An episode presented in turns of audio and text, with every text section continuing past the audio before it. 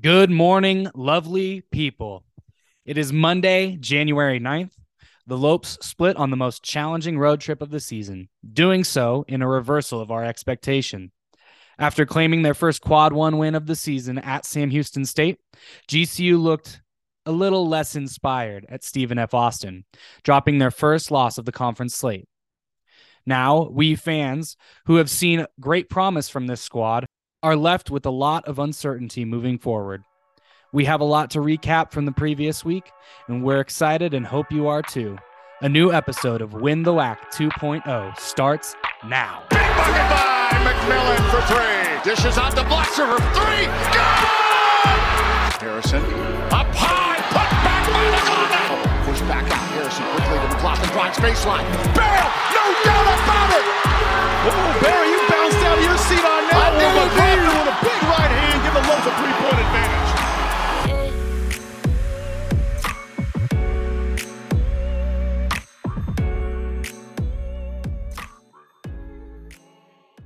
I am uh, compiling a list of like greatest or best teams or players in really obscure situations. Um, and so I'll be sharing these from time to time. Uh, the one I came up with today, which is personally my favorite, uh, the greatest of all time basketball team uh, is the University of Rutgers when they are playing against Purdue, and also Purdue is the number one team in the country. Dude, if that Rutgers team showed up every night, they would be undefeated every single year, national champions back to back to back to back to back. It's Yeah. insane, actually. Yeah. Go Scarlet. Knights. Yeah. This is two years in a row, right? That they beat number one in the country, Purdue. Yeah. Number Yeah. one undefeated. Number Purdue. one, yeah. I don't know if last year's was at Purdue, but this one's this one was at Purdue. So that makes it even more significant. But Rutgers is they just have their number, man. well, and here's what I'm hearing is I, I don't know how much you listen to like national basketball stuff rather than just the WAC, but typically that's all I listen to is like Field of 68 and uh Eye on College basketball. Mhm. Um a lot of people are saying that this Rutgers team is actually a contender for the Big Ten. And I don't know how much Big Ten you watch, but um did you see what um Indiana and um Iowa did the other night? Uh was that uh It was- I'm thinking of something else. No, I don't think so. Indiana was up 20 points and um they ended up losing the game, but it was really funny because one of the Iowa players was on a field of 68 interview after the game and Mhm. he said something along the lines of yeah, we went to a 2-3 zone or we went to the zone and Indiana looked like they had never seen a zone before. Like they just didn't know what to do. They ended up winning and I'm Yeah. like, yeah, this is the conference that Rutgers is going to like be the dark horse and win. The conference where Yeah. you know, one of the most storied programs in basketball history doesn't know how to handle his own defense. It is what it is, man. Yeah. Yeah, Rutgers, they're not they're not doing too bad. The the Big Ten's I, I don't know. I feel like the Big Ten isn't as strong as it sometimes is. Absolutely not. You want to open up with uh you want to open up with questionable scenarios? Yeah, let's go for it. What Alrighty. for me? Would you rather have courtside seats, courtside season tickets to the Lopes games with the program the way it is now, or have the Lopes as an at large level, but only be able to experience the games through Twitter? So like only be able to experience through Twitter means like I can't even watch it on TV. I have to like get a play like I'm getting play by play somewhere. Essentially, yes. No, I, I don't. I guess like if I'll give you one pass. deal, If they right? make if it I to the WAC actually If they make it to the WAC championship, I'll let you watch that game. if I can't watch the the team, then I'm not going to be a fan of them. Like I don't know. I I don't think I would. I don't think I'd do it just because like how much do I really like a team that I've never seen play? Right? It's like, dude, this team's crazy. I've never watched them. I haven't watched them all year. I just know from Twitter that they're cracked. Zach, the the thought of it is you are providing a service to the Lopes through doing this. So you like the Lopes now, yeah. you make this decision, and now all of a sudden everybody in GCU, you know, nation gets to enjoy what you have sown. All right, I'll do it. I'll do it for Lope Nation. You'll do it for Lope Nation. All right. Thank you so much. Yeah. Now we all Yeah. get to enjoy such a thing. You but would you rather do that than sit courtside with the team the way it is right now? I would be totally fine sitting courtside with the way the team is right now. That I would have been inclined to choose that just because, like, Then then If I'm Zach, not gonna you, you can choose that but Connor, for the for the boys, for like, for, the- the Lopes Lopes Nation. yeah, for Lopes fans everywhere, we're gonna Um, we'd be an at large team. Well, if the question was being asked to myself personally, I'm sorry, Lopes Nation. I'd rather sit courtside because um, I think they're pretty decent right now, and They are. maybe someday they will be an at-large kind of team. So, Yeah. Yeah. what'd you think of the games this week, Zach? I was I was pretty impressed. Uh, even though we lost in that SFA game, I was pretty impressed with the road trip as a whole because I feel like I saw a higher ceiling than I've seen all year.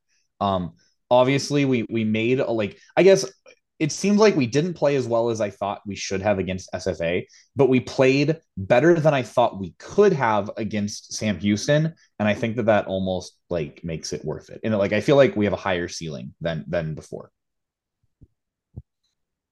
I don't know that I agree with you, Zach. Hmm. I right. the the Blacksher injury is tough.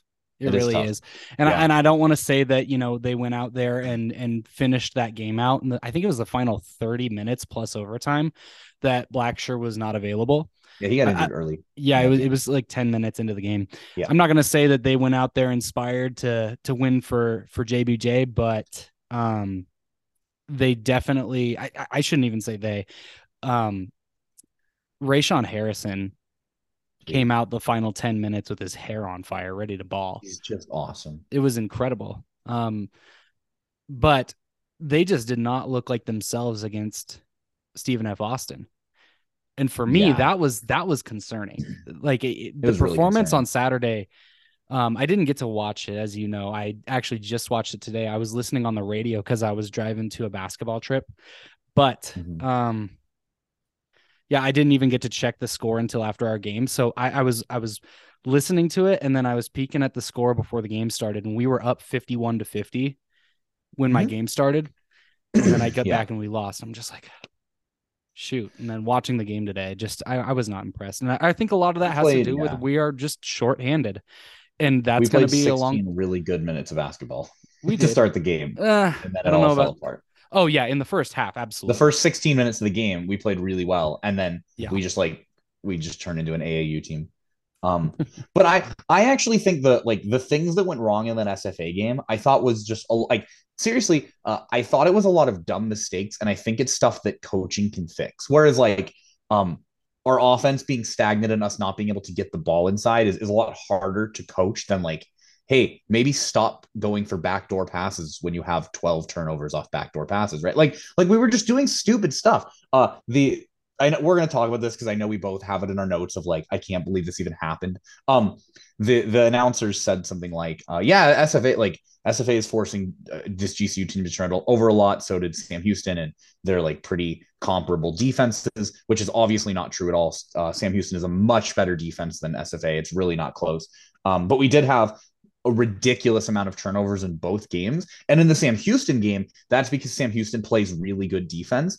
But in the Stephen F. Austin game, it was because we were doing a bunch of nonsense. Like we probably had 10 or 15 of those turnovers were, I would say, unforced, where like not because of a good defensive play, but just a boneheaded pass. Yeah. No, no kidding. I, one one pass in particular comes to mind. Um, sometime mid second half, maybe a little bit later, Rayshon Harrison on the near side of the court. You're thinking the same one. I know exactly what you're talking about. Near side of the court, like as close to the sideline as possible without it getting too close. Flings it one handed to the opposite corner. Uh, I think it was Gabe McGlothan sitting over there, and that thing got picked off a third of the way or two thirds of the way there. Yeah. I'm just like, what, what, what was that? And when you Uh, said AAU ball, that's the first thing that came to mind. Yeah. came to my mind. Yeah. There was another, there was, I I don't know if it was that play or a similar play where someone threw a bad pass, like right to a defender, and it got deflected and we got the ball back. And then we immediately tried the exact same pass that actually was a turnover that time. And I was just Right. like, dude, what are we doing? I, so I, I don't know. I thought like, I mean, we should probably like talk about one game at a time, but Yeah. I thought like against Sam Houston, like we knew coming in, they're going to play really oppressive defense. And I think they did. They got the turnovers we wanted, but we stayed strong and won. With, with Stephen F. Austin, it just felt like we were playing stupid. And I think that's really fixable. Like, hey, stop making dumb passes. I, I think is doable. It's coachable. I'm sure Bryce Drew, I mean, Bryce Drew's a, a really good coach. I'm sure he's on it. And I, mm-hmm. I don't think we're going to see that level of horrid passings. I'm, cu- I'm curious if this was, uh, like you said, we need to just start focusing on the first game. But before we get there, I wonder if the Stephen F. Austin game kind of felt like an like a reverse trap game, where like you know you have the opponent that you really want to beat, the better opponent, uh-huh. and you kind of overlook the, yeah. the opponent that's in front of you. Well, it's just on the opposite side. We we really focus on Sam Houston State, and then Stephen F. Austin kind of gets set to the wayside, even though they're the second game of the trip. I'm Steven, curious if that yeah. was the, the the case. Stephen F. Austin game to me the whole game, it felt like 40 minutes of a heat check. you know how like you know how like when you hit a couple of shots that are kind of crazy, and then like sometimes you're feeling really hot, and then you take a really bad shot, but it's like, hey, he's so hot that like he might as well hit that one too, you know. But it's yeah. like, hey, that's not actually a good shot. That's kind of how I feel about the Stephen F. Austin game. Like we we just first of all, it's one of the first games all year where I think we actually came out like at the beginning of a game and looked like a basketball team. Solid, normally yeah. we don't normally we don't do anything and then we get behind and then we have to play from behind, uh, even against teams that are not as good as us. But we came out looking really confident. We came out moving the ball really well. Uh, and we came out doing a lot of like more flashy plays. And it was working early on, right? Uh, it did not a lot of it led to the turnovers though that we talked about, which was catastrophic. Yeah, no kidding. Do you think you're you're feeling about as good as you could having one loss on this trip? Or do you think it would have been better for us to lose Sam Houston game in a close one and then beat Stephen F. Austin? No, I think this is fine. I think this is fine because okay. my concern, my concern was I think we're a better team than Stephen F. Austin, but I and I, I still think that's the case. Uh, I was actually under the impression like I did not think that we could beat this Stephen F. this this Sam Houston team. And the fact that we did so on the road, I, I, guess to say like if we had done the opposite and beat Sam, beat Stephen F. Austin and lost to Sam Houston, uh, I, I believe because of our schedule, we're not playing these teams again. Um, so sorry, we do play Stephen F. Austin again, but not Sam good. Houston, which good. is good. Um, so come tournament time, uh, yeah, we lost to Stephen F. Austin. I'm still pretty confident we can beat them. We play them at home um, in about a month um, whereas had we lost to Sam Houston come tournament time, I'd be thinking like, yeah, I just don't know if we're going to beat this team. Um, but because we've already beaten them once on the road, uh, who's to say we can't beat them right again at a neutral court? So I I now feel pretty confident that we can beat both of these teams and really any team in the WAC. That was my my concern coming into this trip and coming into conference play was uh, I don't know if the Lopes can actually beat Utah Valley or Sam Houston.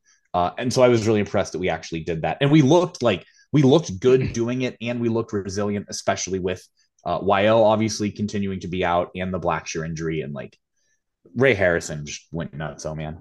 Sure. Yeah. You know, I am a little bit of an overthinker. So that's kind of why I asked that question. I don't know. I feel like uh, winning that Sam Houston game is huge. Absolutely huge. And, and I think we should talk about this. But after losing to Stephen F. Austin, I was thinking, you fool, you fell victim to one of the classic blunders. Yeah. Never lose a back end of a road trip to a team you're supposed to beat after beating a team you're not supposed to beat in conference play. And never get involved in a land war in Asia. That's the Arizona State special. That's True. what they they would love to like go like beat number like they'd like go beat like number 12 Oregon and then lose to three win Oregon State. Would like they would do that just all the time. It would drive or, or like Arizona this weekend. They yeah, uh, Washington they lost to Wazoo. To yep. Wazoo. Yeah. That is that's yeah. that's not good. I think not ASU is playing them tonight. I was gonna go to that game. Oh really? Yeah, yeah. N- not good stuff going on um in Tucson right now. No. Let's uh let's dive let's dive deep into that Sam Houston State game. Dude. So first of all, the the thing I think to point out uh the narrative that had been kind of pushed by WAC fans and rightfully so is like this is a battle between potentially the top two player of the year candidates. Um Rayshon Harrison uh, of GCU and Qua Grant of Sam Houston State. And both of those guys absolutely looked incredible in that game. Like do- down the stretch of regulation going into overtime, it it felt like um it felt like you know how when you watch like an NBA playoff game uh and you know like okay it's just going to be like you watch like uh, net Celtics, and you're like, it's just gonna be Tatum and KD trading buckets. That's kind of what it felt like for a while with Harrison and Grant. So I, or, I thought they or, both, or Tatum beating KD 4-0 in in the playoffs. yeah, and Kyrie flipping off the fans and getting swept. yeah, it was a nightmare. Go Celtics. Um, go Celtics, yeah. Um, but yeah, I just I so that was kind of the narrative, and I was really impressed, really with both of those guys. That like, man, like they both look awesome. Um, we we Definitely had known obviously, yeah, we had known obviously that that Blacksher can score, but uh, 28, 28 points on nine for nineteen shooting, so a pretty efficient night. Um, Grant was eight for 17, 26 points. So um, those are honestly like relatively efficient numbers. You know, 28 points off 19 shots uh, is is pretty good. Um, Harrison also was 10 for 14 from the line, which isn't great, but as a team, we shot 80%, which is better than we had been doing. We also shot really well from the line against uh, Stephen F. Austin for a stretch. I think at one point we were like 12 for 12 or yeah, something. you, you Um, texted me we're 11 for 11. yeah, so so free throw shooting was really really great. Uh, Rayshon Harrison did a good job of, of driving and getting to the line a lot. We the thing we said about this Sam Houston team, if, if you're surprised, like hey, 14 free throws in a college game seems like a lot. Um, the thing we said is Sam Houston plays really tough defense. Uh, with that, they also pick up a lot of fouls, and so being able to take advantage of that and make free throws is really important. Is it just me or was the foul count a little bit uneven in the first half? I can't Um, recall. Maybe I'm thinking of a different game. It might have been. Um, however, my analysis of the game, I was when I watched it on Thursday night, I kept thinking, man, the Lopes are not getting any paint touches. This is terrible. And that's when it was like seven to seven with seven minutes left in the first half. You know, nobody was scoring. Yeah. So when I rewatched this game, I, I went all in. Okay. What I did was I tracked paint touches, uh, sorry, possessions with paint touches versus possessions without paint touches. Okay. So in the first Yeah. 10 minutes, GCU had 17 possessions and only six of those they got a paint touch in. Of those six paint touches, uh, they got they got three buckets. Okay. Um, they had 10 possessions without a paint touch and scored zero buckets on those 10 possessions. So that was obviously the worst stretch of the game. At the end of the half, GCU had um, 11 out of 36 possessions where they had paint touches. And for a little bit of context, Sam Houston State, which didn't do all that much better, but we're a pretty solid defense as well. They had 15 for 33 on paint touches to just possessions. But GCU had 11 for 36 at half. By the end of the game, we had 33 for 75. And the second half was a lot better for us when it came to paint touches. I think we had um 11 for 15 in the final 10 minutes, 7 for 14 in the in the first 10 minutes of the second half. And then in the uh in the overtime, we were uh 4 for 10 on possessions getting paint touches. And of those 4, we got a bucket on every single one of them. Um, on the other hand, Sam Houston State seemed to go in a downward trend as we went in an upward trend for paint touches. But GCU is, as we've discussed at length, not great offensively. And the best way to score is to get the ball in the paint at some point. Um, now that's easy Yeah. to say. You know, coaches lay awake at night trying to figure out how to get the dang ball in the paint. I used to tell my kids that I coached down in Arizona, the paint is the promised land. And then I'd say, What's the paint? And they'd go, The key. and I'm like, No, no, it's the promised land. The But- promised land. Yeah, no, dude, I, I'd just be like, Hey, if you get the ball in the paint, there's a good chance you can score. So, um, and it's not like coaches, it's not like Bryce Drew doesn't know that, you know, um, it's Yeah. pretty redundant to, for me to, you know, go through every single stinking possession in the game and, and track that. But for me, it was just a good visual of we're struggling here and we're not getting the ball in the paint. So that is one of the contributing factors of that. Now, Sam Houston State's defense is obviously another factor to to put in there.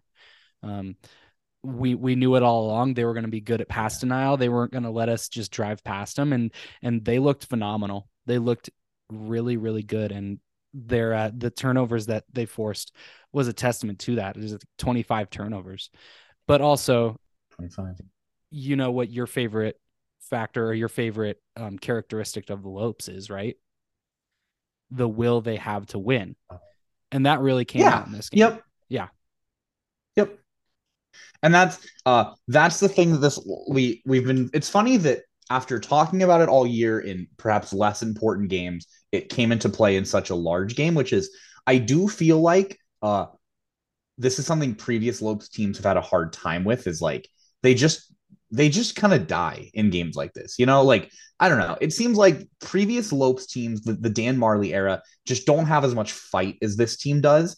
And that's what makes uh, that's what makes this GCU team both beautiful and frustrating. Is that even when they're playing badly, they're still playing really hard, right? And they still want to win. Uh, and so it's frustrating watching a team play so hard and then like not be able to do stuff. Um, which is kind of what it feels like. It's like, man, they're they're like, if they were just a little bit better, uh, everything would be awesome. But they're playing really hard, and it put them in a position to win the game. Yeah, which they Because- did. Yeah, because they squeaked it out like in regulation. They just fought to the wire, forced overtime, and then like kind of came out with their foot on the gas the first two minutes of overtime, and the game was like kind of over. Like we were in the driver's seat for like all of overtime, and then it just felt like every time I thought the game was over, Sam Houston would hit a three, and it was like, oh man, Where But- where did the momentum shift in overtime? Can you think of the particular play that I'm thinking of? no, GCU was up eight or nine. I want to say there was Oh. a little bit less than two minutes to go. Uh, No, I think it was less than a minute and a half to go. And there was a, a hard ricochet off the rim on our defensive end of the court. We Mhm. got the rebound out in transition. Noah Baumann running towards the rim, and we tried to pass it to him, and it was just a bad pass. And Sam Houston State ended up scoring on the other end. Kept them in it till the end. And if we had just converted on that, that fast break, that would have put us at either 10 or 11 up. That would have sealed it. Um, and, and you and I kept texting each other. the, the Lopes are doing everything they can to not win this game. yeah, I think- it Yeah. yeah. So we had uh the the Lopes played really well from the start of overtime until 539 left. That was a or 139 left rather. That was the big moment where the Lopes were up by five. Uh Baumann got fouled on a three and then made all three free throws. So then we were up eight with a minute 37. And up eight um, with a minute 37, you're playing the we're gonna just kill the clock game. Um and so immediately um Qua Grant goes down and hits a three, and it's like, okay, right? Like back to five. Rayshon Harrison scores up seven. Um, and that was where uh up seven, 49 seconds left. Kobe Knox gets the steal, and then Oh, it, it like a steal? immediately, but yeah, but it was up seven with 49 seconds. So if you take if you take 30 seconds off the shot clock there, the game is over. And he turns it over uh, three seconds later that leads to a Qua Grant three pointer, and then Yep. it's cut to four. And from Yep. there, it was like it was like clearly like Sam Houston was gunning to make this comeback happen. Um, and and like boy oh boy, was it really stressful the whole way down. After Well, that. thankfully they they didn't convert on all of their free throws, which yeah, yeah, they yeah they really um shot themselves in the foot with their free throw shooting in the Down the in stretch, in yeah. overtime. Yeah, that was not not a great showing uh there. hey, uh, question about that final minute Yeah, in overtime. So when we're down four with under a minute to play, okay, I think there was like 35 seconds. It, it was more than the shot clock. So it was probably like 38 seconds. First of all, yeah. they didn't try to foul, which really confused me. But it really paid off because guess what we did? We had quick. Turn it Uh, yeah, no, no, no. Well, yes, actually, we Um, did. Yeah, But hey, we had Rayshon Harrison, who was, you know, a monster at the end of that game. And he was, you know, you said 10 for 14 from the line. So, okay. Yeah. And then we had Noah Baumann, who had just hit three back to back free throws. Mhm. We put the ball in Chance McMillan's hands, and then Buddy dribbles it in the backcourt, and and we get a backcourt violation. oh, I remember this exact moment. Here's what's really funny. Why? Why? Uh, why were? why was is- Noah Baumann not having the ball in his hands? I'm going to defend Chance McMillan here.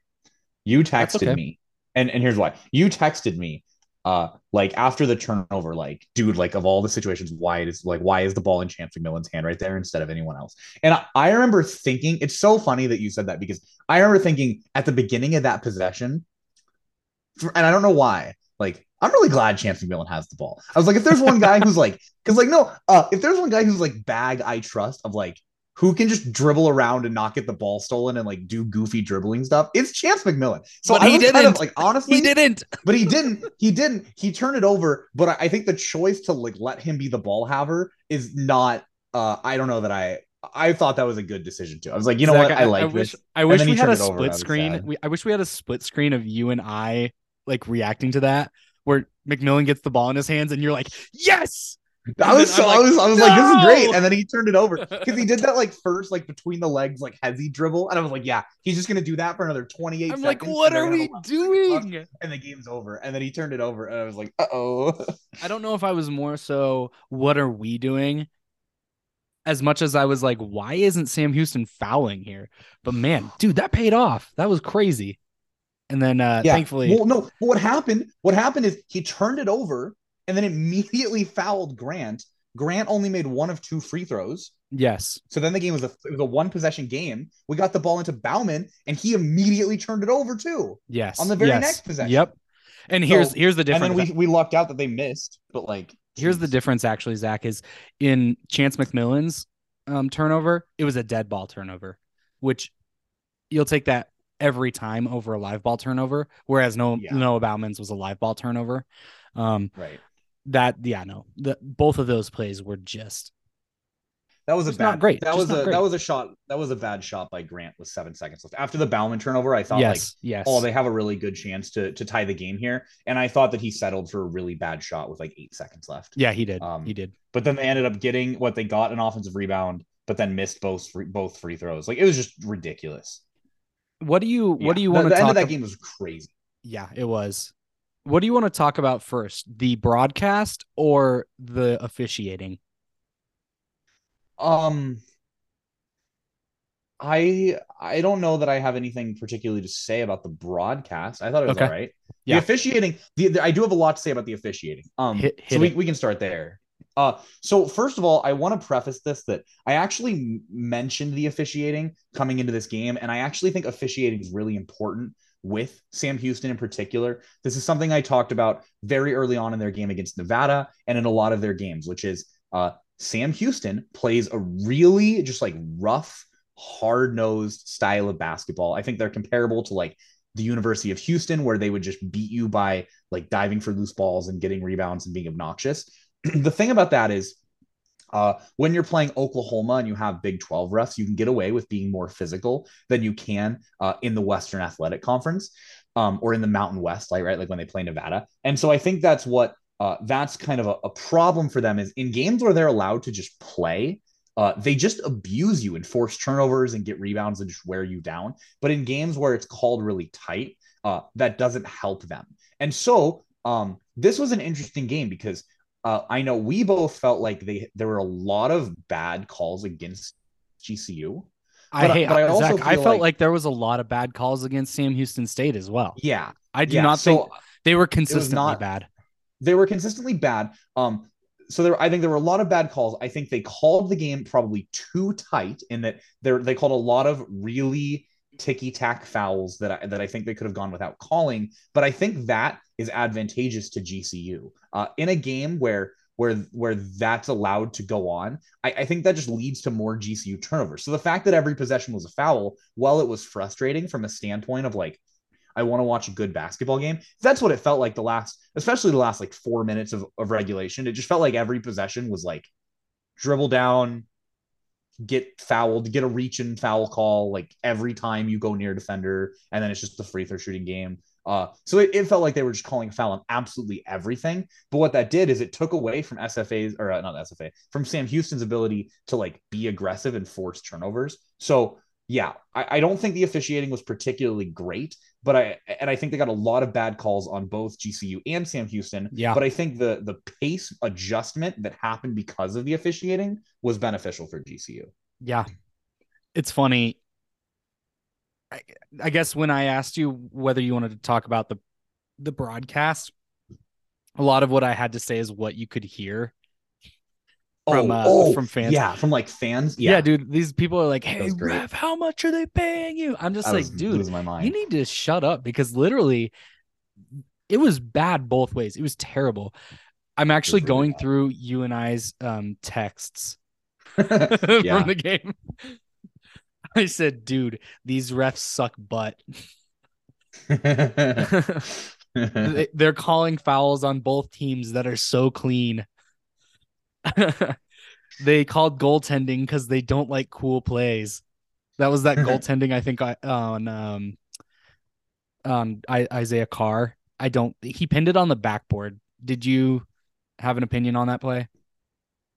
I didn't remember think it was a goaltend, but I don't think so. yeah, I don't. I, I I don't think so. it was it was whatever. close though because I I don't blame them for calling that one. It was close, but I still don't think it was the right call. And then they called a charge. I can't remember who was the ball handler. I think it might have been um Kobe Knox. But um they called a charge and here's what I texted you. They're calling charge when the defender's doing the potty dance in the in the restricted area. He was like You know what sitting there I- holding his crotch. He had his feet in the same like they were together. They weren't spread out. And I was just like, "Oh my Yeah. god." And then they my called a response to that foul was just, LMAO. "Oh, I'm McGlothan." Yeah. No, well, yeah, I was gonna say my response was just Knox getting uh, minutes in crunch time here is wild to me. yeah. Because like we haven't we've seen him like play four minutes a game, and so the fact that he's in like crunch time and a tight game on the road, I was I was kind of surprised. I mean, I guess Blacksher's out, so we're kind of thin, but like man, Yeah. And then finally, the last one I have, I actually sent the video of it to you. the foul they called on McGlothan because uh oh like literally the the post for uh, the post player for Sam Houston State hip checked him so hard, moved him off of his spot, and then like somehow their arms got tangled and they just called a foul on Gabe McGlothan. I'm like, are you serious right now? This is just so ticky tack, soft fouls, bro. I couldn't believe it. I was Yeah. so mad. the last of regulation uh like i sent um like five texts in a row uh two terrible foul calls um McGlothan in all caps because he hit a shot uh dude what is that foul call another bad call but we'll take it and the refs don't want a basketball game to be played Yeah, no, like you like you said, like another bad possession- call, but we'll take it. yeah We we know that bad th- things are going bad for both sides. yeah it, it felt like it just felt like towards the stretch every possession was like i know exactly what's going to happen. Someone's going to drive and then a region foul is going to get called and they're going to shoot free throws. And that's just the whole and that's exactly what happened in like all of regulation. And it was just like so i mean it's just not like it's not a good product from like a basketball perspective. No, not at all. free, free throw simulator is always annoying. I uh I was mad, but I definitely was not as mad as the guy that you could hear on the broadcast.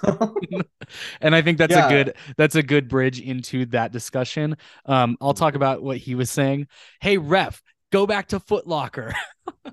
yeah that's good and then you know like how much are they paying you? So funny. But um other things you could hear. And the reason you could hear these, do you know what it is? Cuz the arena had like Why 10 is there- people in it. oh yeah yeah, Sam yeah. used to say it had like Yeah. 10 fans. Come on, man. yeah You have a yeah big, was nice arena. tough tough scene It's probably the biggest game that you guys are hosting all year, except for obviously their their Stephen F. Austin game because I'm sure they're rivals. But that's a huge game, and there's ten people there. Unbelievable. Um, other things that I heard: eat eat 'em up, cats. Eat Eat 'em up, cats. Just this lady over and over again. yeah over and over again and then um, So there was there was a whole there was a whole possession where it was the same guy who was yelling at the refs. I think it was in overtime, but um this guy, the whole possession, when Rayshon Harrison had the ball in his hands, he's going, Flopper! Yeah. Flopper! I was I was losing my mind, man. That guy was so funny. No, it was now, now that you mentioned it, it was really funny listening to that because like everyone watching the game was really frustrated with officiating. Yeah. Uh, and that's because officiating was really bad. But it was it was bad consistently. Like it was bad to both teams, but it was really bad. Yeah, yeah, it was. Um, another thing about the broadcast, they kept calling Iguehan Iguehan.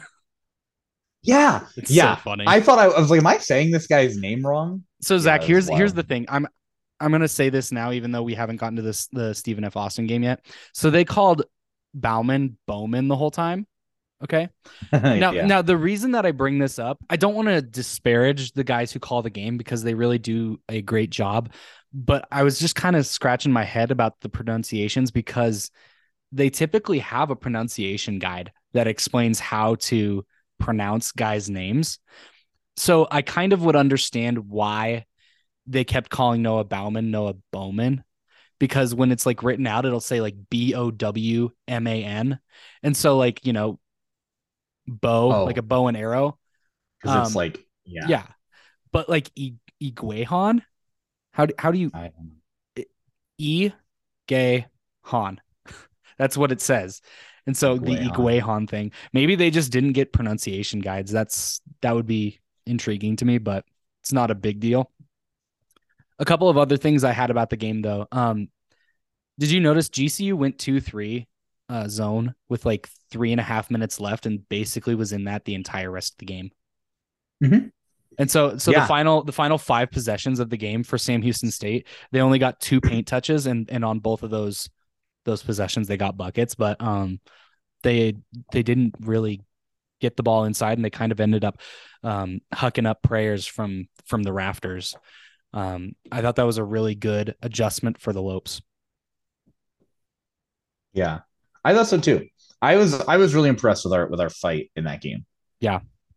Um, another thing I, I noticed, um, I saw it a couple times. Um, it wasn't a frequent thing, but they did a offensively. The Lopes did a variation of like a corner rip, and so what the corner rip is actually something that um, the Dan Majerle um, era they they did that frequently. Um, you'd have a uh, a post sitting um, weak side um, elbow, and then two guys, one in each corner, would kind of cross each other underneath the basket, and the one on strong side would set a back screen, uh, a, a flare screen for the um for the the the post who's on the elbow, and so that's the way they used to do it. Um, this one was just a variation of it. They would have those two guys from the corner. They sometimes they would start at the wing. Um, I know when I noticed it, they were doing it at the wing, but they would cross underneath the basket, and then the one who was on the strong side would set a screen underneath, and then would do a post up instead of setting a back screen for the post on the on the weak side. And um, I think it was actually Gabe McGlothan got the ball um, from an entry pass on that. I don't know that we got a bucket or not, but it was nice to see a little bit of a new action that I haven't seen yet. Um, they they might have been doing it beforehand, but I guess the more I watch, the more I notice with the Lopes. It's not just the Yeah. the spread ball screen every time, but Yeah. um, especially We're- we're now that adjustments, right? yeah, We're especially now that YO is not available. right.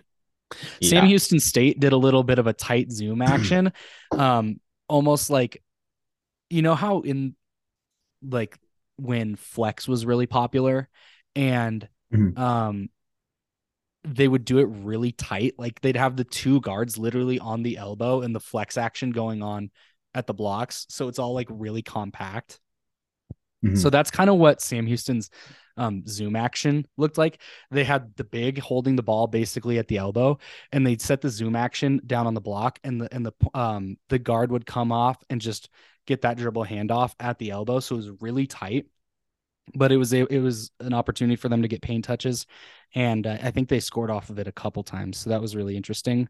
Um, typically, like zoom action is really a really big kind of movement right now in college basketball. Actually, um, Jordan Sperber, Hoop Vision, just posted a 10 minute video about it last night. Did you see my tweet? Uh, yeah. I Babe, like your wake tweet. I up. think. Yeah. Babe, wake up. I know. I saw it. I felt bad because I saw it and and I was like, oh, this is really funny. No one's gonna like. Nobody knows what that means. Hey, joke. yeah, I was actually right. with my mom and I uh, I made her watch the video with me and I was like, you're gonna learn more about basketball in these next 10 minutes than you have the last 20 years. So sit tight. She's like, do we have to? Yeah. Yes, we But do. yeah. Mom. Yes, we have to. Um, Man. but yeah, no, it was it was a fun, entertaining game. I'm glad GCU came away with the win. Um, Me too. It's a massive, it's a massive win for the for the program, especially since it's quad one win, and it's really gonna not that Yeah, really and it's gonna stay a quad one win Yeah, exactly. because So because uh, a road win if they're top seventy five, uh, it'll be a quad one win, and I don't see them dropping below seventy five yeah, in that. yeah, yeah we're That's huge. Yeah. Uh, tied for the highest net win uh, in program history. Massive. The other one was um uh San Francisco, right? Um, I I I should probably know that. I don't know. You just saw it on Twitter, right? I saw that I saw that tweet that it was tied for the highest win in program history. Yeah, I think I think it was Steve or um not Stephen F. Austin, SF Um, or uh, San Francisco. San Francisco last year at the um Uh, Jerry oh, Colangelo Classic. yeah, yeah, yeah, Mhm. yeah. I could be super wrong though, but it is Yeah. what it is. Let's move on to Stephen F. Austin. Now we've already talked quite a bit about this game, but I think there's a lot more to say about it. Um, I'll start. Yeah. So you and I had already mentioned this, okay?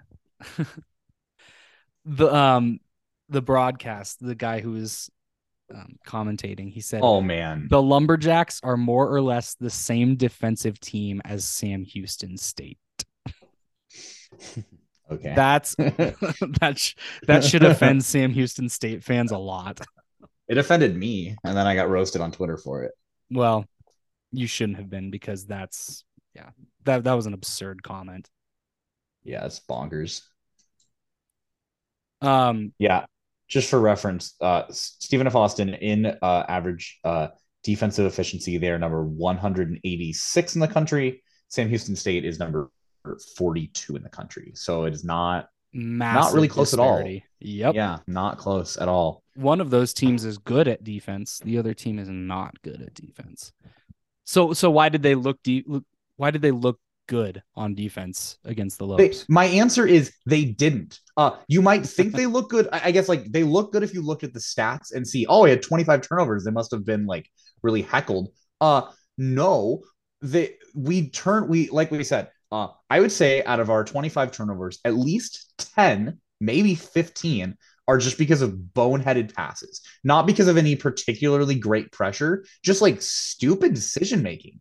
Um, and that's something I haven't seen from us before. What I think is, uh, we we came, obviously coming off our biggest win of the season. Um, we came out really confident, and I think in certain ways that was really good in the sense that we we were more aggressive moving the ball. We got the ball inside more. Uh, I thought it was really good uh, that that was happening. I think with that though, we perhaps got a little overconfident in like our passes, and we made just a lot of bad passes, and we couldn't really rein it in. Like uh, early on, when we were when we were kind of like running it out, we were just playing really well. Uh, that was fine. Later on, once the game got a little tighter, uh, those those errant passes hurt us really badly. But I I cannot recall very many forced turnovers. Think it was a lot yeah, of bad no, it was it was it was really bad, really bad passing. Um, to talk about the defense though for GCU, um, they didn't look any better on the defensive end of the court. yeah. They actually looked terrible. Um, you know, we started off the first half, like you said, incredible. You know, um, we were penetrating the paint offensively. We are getting really nice looks. We were knocking down some uh some threes. Um, and that those were after paint touches, by the way. Um, defensively, we were they were kind of hitting us stride for stride early on, and then we kind of went on a little bit of a run. I think we extended our lead to five max, or did we get a little bit higher? I think it was the five. first half. Yeah, it might have been five or seven. Regardless, we had a lead for most of the first half, and then all of a sudden the bad passes start happening. Um, that was right around the three four minute mark left in the half. Um, second chance points because we weren't Dude, rebounding the ball. Catastrophic. Terrible. That's that's the other thing. Uh, the offensive rebounds allowed was just like just awful. You can't have Um, it, Zach. It was it was terrible. 12 offensive rebounds. You know what's crazy? They had 12 and we had 10. yeah, Um, and it just felt like it uh, felt like they had thirty and we had two. yeah, there was a stretch um later in the game uh when when they put the game away. Um, I I I tweeted this as I was keeping track of it as like this is the most ridiculous thing. Uh, and, and for a certain three minute span of the game, um, we allowed five offensive rebound, turned the ball over three times, and scored zero points in a three minute stretch late in the game. Yikes. Five offensive rebounds allowed on four possessions. Yeah. We had three turnovers. So that means what happened is they shoot, miss, get an offensive rebound score. We turn it over. They shoot, miss, get an Miss, offensive rebound score. We turn it over. And it was just three minutes of that. Like the just like horrible, horrible basketball. Um yeah, just bad. Like we just we weren't positioning ourselves particularly well for rebounds. We were letting their big men get inside. We didn't put any emphasis on like actually stopping them from getting rebounds. Um, it was really bad. I I was Yeah. really not impressed, especially late in the game. Um, with it didn't look like the- they were the super disciplined. situation. It didn't look like they were super disciplined boxing out either. Um, one of the things that I really was excited about Bryce Drew early on was there was this shot. I can't remember. I think it was when we beat New Mexico State at home in Bryce Drew's first year, Mhm. and there was this video that that the team posted of him coming into the locker room, and all the players are like, you know, s- spraying him with water bottles and stuff or whatever Yeah, they're they're getting all hyped. But I thought it was really cool because you can see in the locker room and they have these like posters just slapped all over the wall, okay? And there was like 3 of them that said hard box outs, you know? Um Mhm. so that was clearly one of the things that they emphasized was boxing out hard. And I'm sure that's still one of their emphases or emphases in the in, in the program. And they looked lost. They looked like unmotivated to play defense. And then also they just looked like they, they were struggling defensively, not just on on the on the boards, but Stephen F. Austin was running kind of a blocker mover. Um, some of it was wheel action um, with the blockers standing high and low instead of spread across like the court. Um, but it, it looked like the Lopes were really struggling to guard off ball when the the screens are off ball and having to defend somebody who just caught the ball on an off ball screen. Um, and, and they absolutely had no problem getting into the paint against us. Yeah. It was not not good. Well, and and so that that kind of started out their defensive struggles um, midway through the first half. Um, we came out of halftime though after they had gone on that massive run at the end of the first half. We came out of halftime looking slow as well. It looked Yeah. like there had been no adjustments made, and then all of a sudden That always that always is frustrating. it, it- it's tough and it was it was almost like that one game i can't remember who we were playing but um where uh, was it the um alcorn state game where bryce drew subbed all five starters out Yeah, as Alcorn right at the beginning of the first or the second half it felt Yep, like we came out playing the same game. way Yep. as we were playing in the first half, and Yep. then he he made subs. Yeah, that was Alcorn State. So they didn't do that this time. They didn't make subs but they called a really early timeout. It was like 18 minutes 18 and a half minutes left in the game.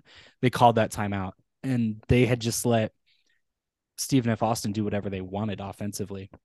Um after that I, I there was a midpoint in the second half where the lopes really could have gone on a run. They were getting stops frequently and then they just wouldn't do anything offensively okay? Mhm.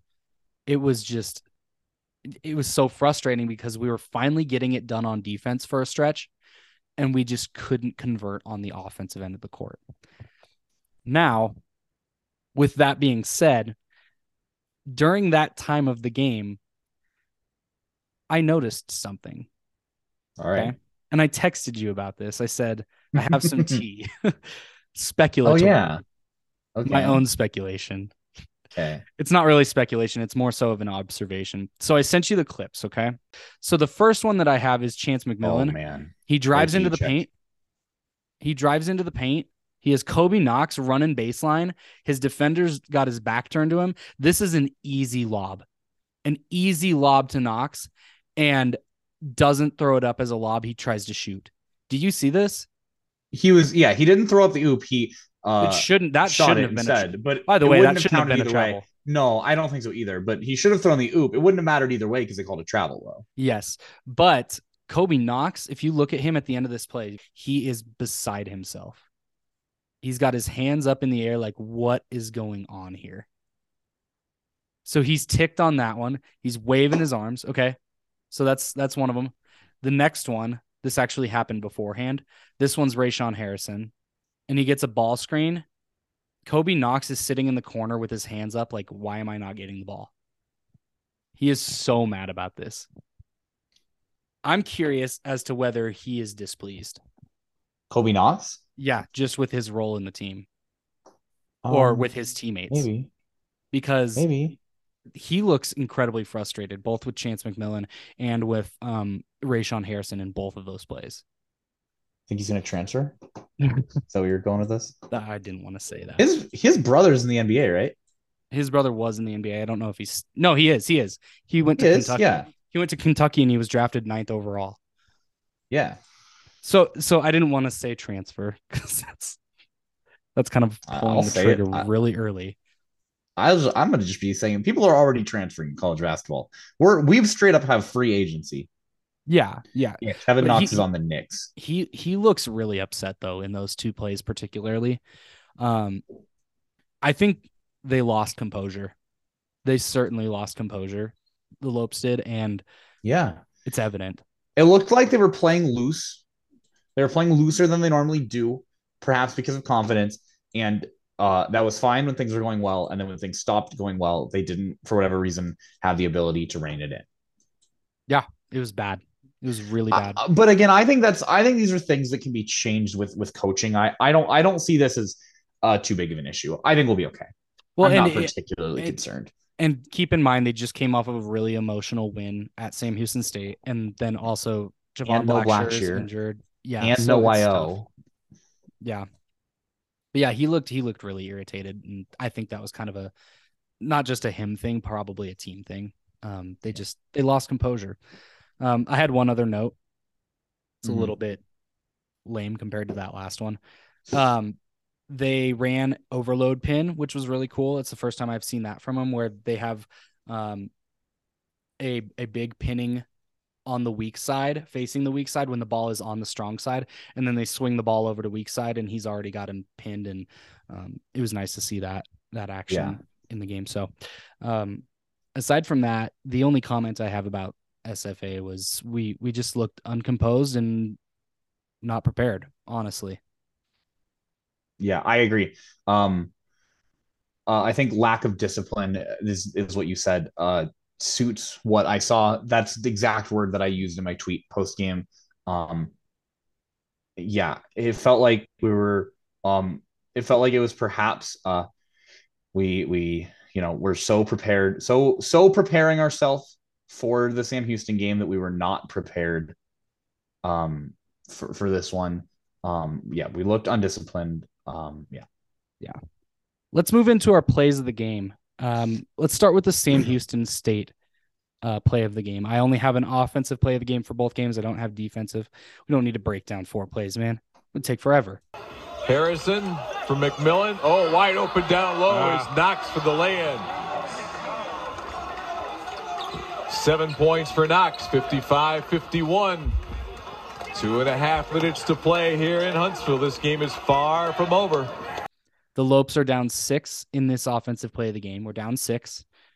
Three minutes to go in the game. Okay. So the Lopes set up in a overloaded spread ball screen. The first ball screen is on weak side, set by Gabe McGlothan. He's going to roll to the basket.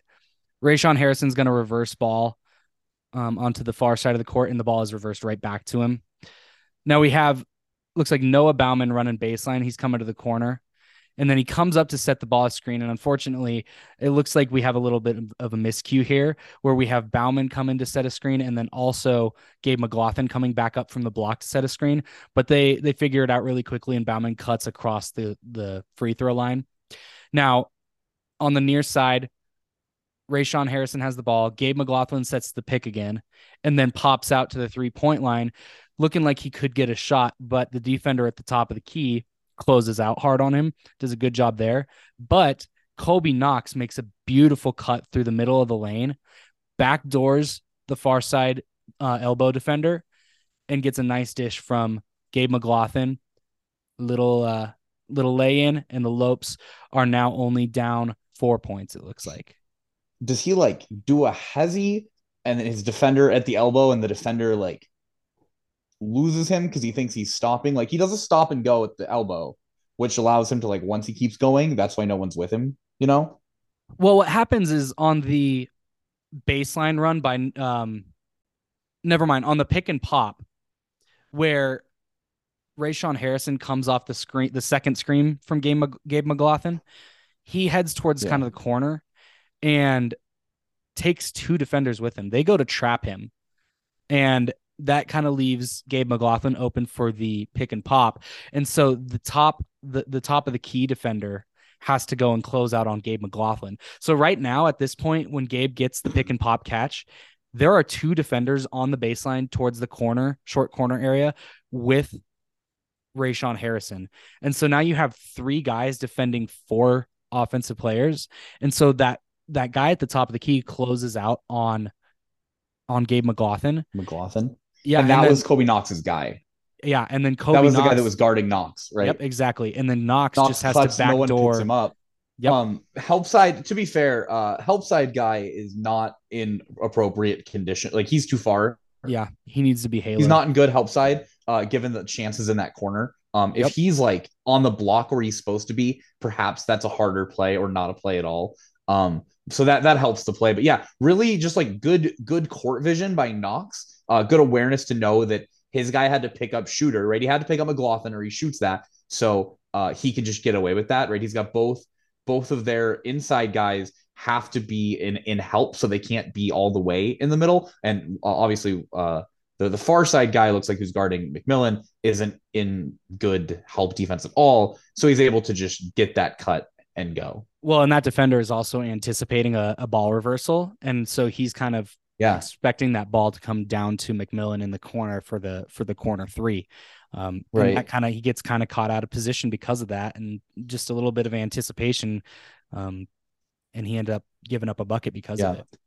and it all starts with Harrison. I mean, Harrison's really nice pass after drawing the double is is kind of what starts it all off because then Knox's guy obviously has to pick up McGlothan, and then Knox is free to make that cut um, without a defender on him and, and the help side not being there. So yeah, Exactly. really, really well executed play.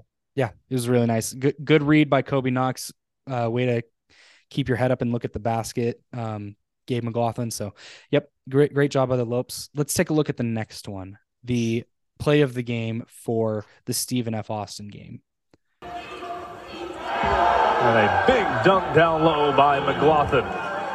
Indeed, it was. He cocked it all the way back to Grand Canyon University there. As the Lopes take a three point lead now. All right. So with nine minutes and five seconds left in the first half against Stephen F. Austin, GC was up 17 16. Rayshon Harrison is currently at the sh- at the mid mid post um, on the near side. Ball handler is Josh Baker on the far side. Josh Baker is going to reverse court with a dribble reversal. And Rayshon Harrison is going to kind of post up. He's going to pin his guy high and, and he's, he's signaling for a lob with his hand, right? Now we have Gabe McGlothan in the corner on the far side. Okay. And Gabe McGlothan's defender is currently at the top of the restricted area defending that lob that could go into Rayshon Harrison since he's got his guy pinned. What that does is he has to turn his head away from Gabe McGlothan.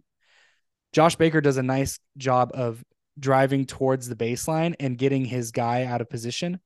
He's got him pinned at the hip at this point, and um, Gabe McGlothan's defender has to step towards the baseline to help. And Gabe McGlothan is just sitting in the corner wide open and he cuts towards basket. Josh Baker sees him, dishes it off, and Gabe McGlothan slams it home. Legs rise over the defender, kind of teabags him on the way over. Dude, what a play, man! Great offensive play. McGlothan's just so athletic. This is um this is the ki- the kind of thing that he he does a lot that is really awesome is um he's like some players you know how they say like he like ha- he's a quiet player like he scores a lot and does a lot but it's like on the low. Blacksher is like the opposite of that where like he'll have 10 points in a game and you'll remember everyone because it's a play like this where he like comes off a, a backdoor cut and like alley posters someone You're talking Um, about McGlothan. McGlothan, yeah. Yeah. He's just uh he's just incredible. Um I've I've seen and I don't know, maybe I just like wasn't watching very closely the last several years, but I feel like there's like a layer of athleticism to him that I don't remember previously. Like he just makes so many like athletic plays. It's it's really remarkable and it's just impossible to guard. Yeah. You know, our our our, uh, our favorite player, Gabe McGlothan's number one fan here. Yeah. Uh, same. Um, it might be that's at least the second one of our play of the games. I think that is uh a backdoor McGlothan cut alley oop. Dude, it has to be. Yeah, there was that one. We had another uh, one. Yep. Yeah, the yeah, it was. outcut. Yep, yeah, yeah, yeah. He just he's like just so good at that, and I don't know like. I don't know why he just like doesn't get recognized or like he he his, his timing is really good. He knows when he can go and like not get like caught or seen. Um but like yeah, he's just he, like he has a really awesome. high he has a really high basketball IQ and that's that's an intangible that I think That's really it. pays That's off for him. is. Although um he did take a 3 in the first half that actually got him benched. Do you remember it? Dude, he yeah, had so much space he could have just driven and at least gotten a short corner jumper. that was but a he took- tough Took decision. the 3 and and coach put him on the What a mad lad. so yeah. And those are our plays of the game. Do you feel, do you have anything else to say about these couple of games, Zach? No, I feel pretty encouraged. Uh, I I don't I'm not bothered at all by the SFA loss. I'm glad that we get them later. I'm I'm more impressed by the Sam Houston loss than I am disappointed by the Stephen F. Austin loss. Um, and I I think that like man, I think that we're just in such a good position. It I it makes me even sad that the Wimmers exist, which we'll get into later, because like uh, we're only playing Sam Houston the once, and the fact that we won that on the road is crazy. And we also only have Utah Valley once, and it's at home. So if if for example we're able to win that, we're honestly in an incredible position to have the best record in the WAC. But I don't think that is going to correlate with winning the WAC because Sam Houston and Utah Valley, their wimmers is just too high. So that's disappointing. But uh, really, really, really, really, honestly, pretty fine road trip. We have um, an easier kind of set coming up, which we'll talk about later. But uh, yeah, I'm excited to see what this team uh, can keep doing. Yeah, absolutely. um, before we get into around the WAC, I guess this actually counts as around the WAC. So we'll talk about um some stuff that happened in the WAC this week. But I wanted to make an update on the WAC championship belt. Okay. Do you remember who had the WAC championship belt at the end of last week? Uh, no, was it Southern Utah? It was Southern Utah. Okay. So the belt has made Utah. No, they lost. so the belt has made its rounds. Okay. Southern Utah had an opportunity to defend its title against Tarleton State in Tarleton State on Thursday, January 5th. They did not defend their title. They lost to Tarleton State 65 68, and Tarleton State claimed the championship belt. Saturday, But, January yeah. 9th, Tarleton State had an opportunity to retain the championship belt as it faced Sam Houston State. They did not defend their title, and Sam Houston State won the championship belt, beating Tarleton State 75 68. So, Sam Houston is the current holder of the title belt. It's unfortunate that it happened, Right after you know, we after them. GCU played them, Yeah. right?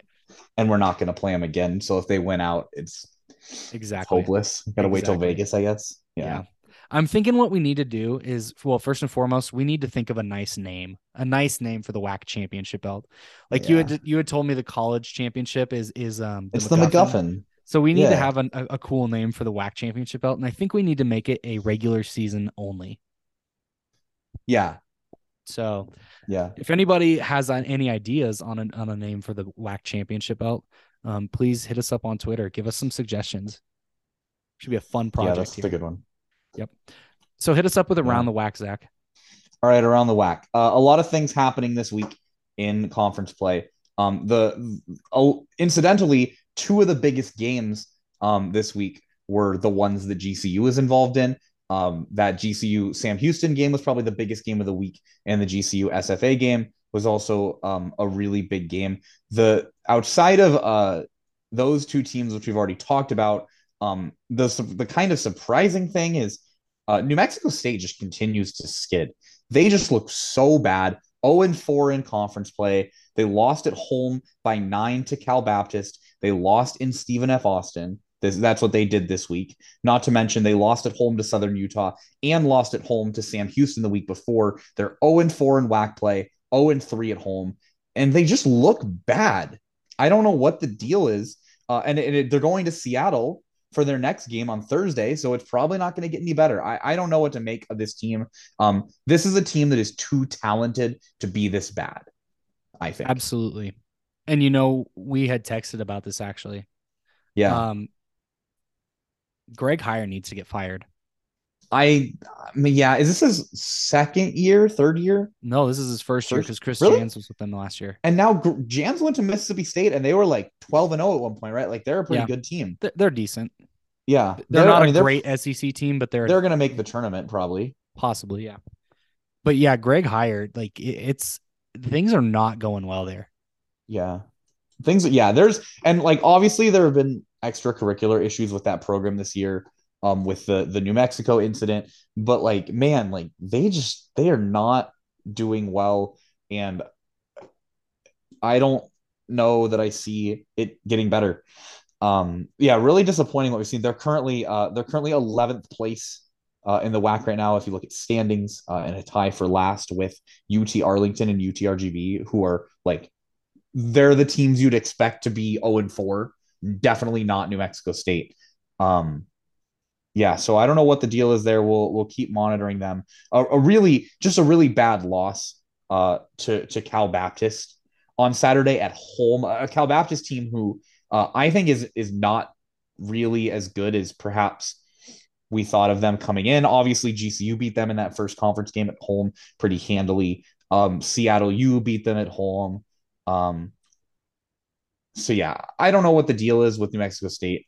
Uh, they're a mess. They got they have a lot of things to figure out, but yeah, it is uh, a glorious or perhaps not glorious way for New Mexico State fans, uh, but a glorious way for them to kind of burn out of the conference to get absolutely dominated by everyone on their way to the new Conference USA. Um, well, obviously, what would make that sweeter is GCU beating them for all of the like misery of just getting smoked by them every year.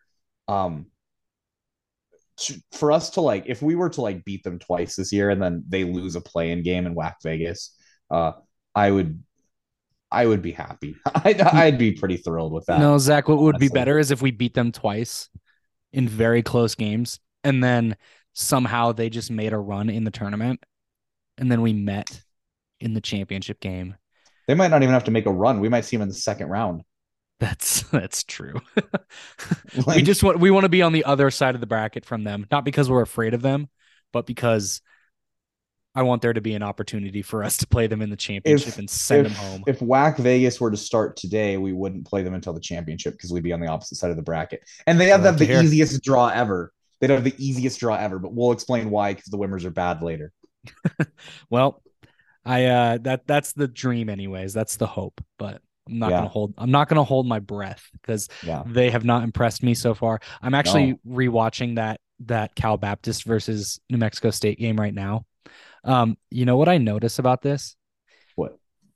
Have you noticed that when maybe I'm just making this up, when the light shines on their court, it looks like the floor is uneven the Yeah. tiles are like at different levels and i and, and i know it's because the grain of the wood goes in opposite directions for every tile but it doesn't look good on camera it legitimately looks like their tiles are uneven you know how like there's like that sport court that like some um like lunchrooms have so they can have Yeah. PE in there it looks Yeah. like it looks like that but but wood Man. poverty team. No, I'm kidding. I'm stoking the fire. Yeah. But yeah, Man. is that all you have for for around the WAC, or do you have anything Um, else? Shout out to Utah Valley. Uh, they currently have a 10 game winning streak, fifth longest uh, active winning streak in Division One. Hey, Uh, they're just a that. buzzsaw. They're just a buzzsaw, man. Um, according to the latest bracketology, they have overtaken Sam Houston as the perennial. Um, Joe Lunardi has them in as the WAC's automatic qualifier on the 13 line. So All right, um, the 13. All right. yeah, What does Andy Katz have? Do you know? Uh, I don't, but um, I, I was I was intrigued that Sam Houston uh, in almost every bracketology I saw was a 12 seed, but the Utah Valley would be a 13 seed. Um, but I guess Utah Valley is ranked a little lower in KenPom. Well, and Utah Valley only has one of those big Power Five wins, and uh, And Sam uh, Houston has two. The reason those are never actually accurate because a lot of those teams that are 12 seeded won't win their conference tournament, and the team that actually wins will be a 15 instead of a 12. So uh, I would say, gener- as a as someone who looks at a lot of bracketology, reading into seeding this early uh, doesn't matter at all. But it's just interesting to know that Utah Valley is the projected team up top instead of Sam Houston.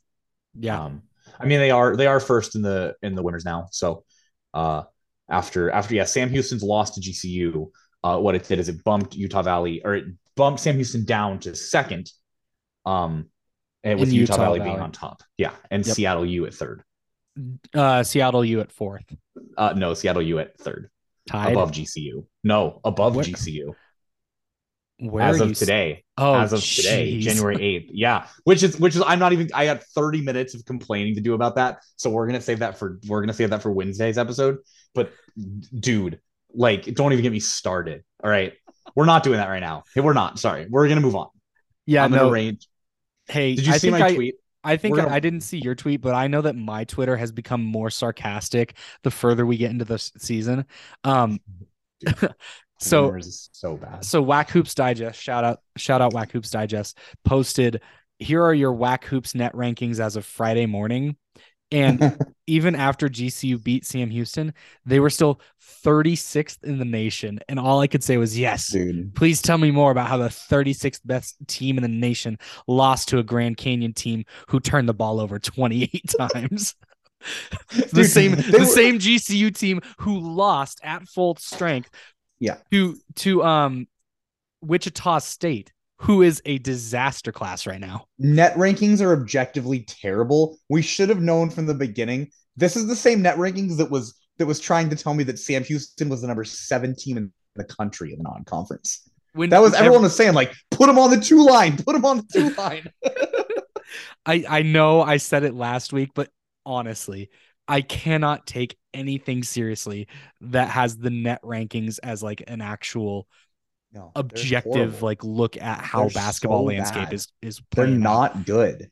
Hey, speaking of, KenPom is way better. oh yeah, 100%. We've been beating that horse all year, though. Hey, we Yeah. we love Ken Pomeroy. We do. I wish I wish he would sponsor us, but I don't think he does that. Hey, yeah. speaking of my sarcastic tweets, um, so the Friday version of the Wimmers, I uh, I retweeted and I said, "Thank you, WAC Sports, for your amazing seating system. So glad we don't go seating by uh, conference standings. Imagine a world in which we could do it by conference standings. GCU won the only head-to-head matchup with Sam Houston on the road in Sam Houston, but like Sam Houston beat some power conferences in October, so we're gonna just give them the higher seed. Like it's literally what's happening here. Hey, you know what? It is what it is, man. It is what it It's- It's it's only fair. Yeah, they beat Oklahoma, they beat Utah, Call me then lost salty. to us at home. that's the that's the 36th best team in the nation, Zach. No, it's not. No doubt about it. No, it's not. They're not. They're no, they're not. no, they're not. Just a just a heads up for everybody. We're gonna try something a little different this time around and see if it uh if it works out, if we like it. What we're gonna do is we're gonna do our recap of the previous week on Monday, and then we will do a preview for the week ahead and release that on Wednesday. So we will be getting two episodes this week. We hope you guys enjoy that. We'll do the best we can to keep it organized. It is the first time, so it might be a little bit might be a little bit weird the first time around, but if uh, we like this format, then we'll keep going with it. And and uh, I hope you're looking forward to hearing from us on Wednesday. All right, Yeah. lopes up, everybody. Lopes up?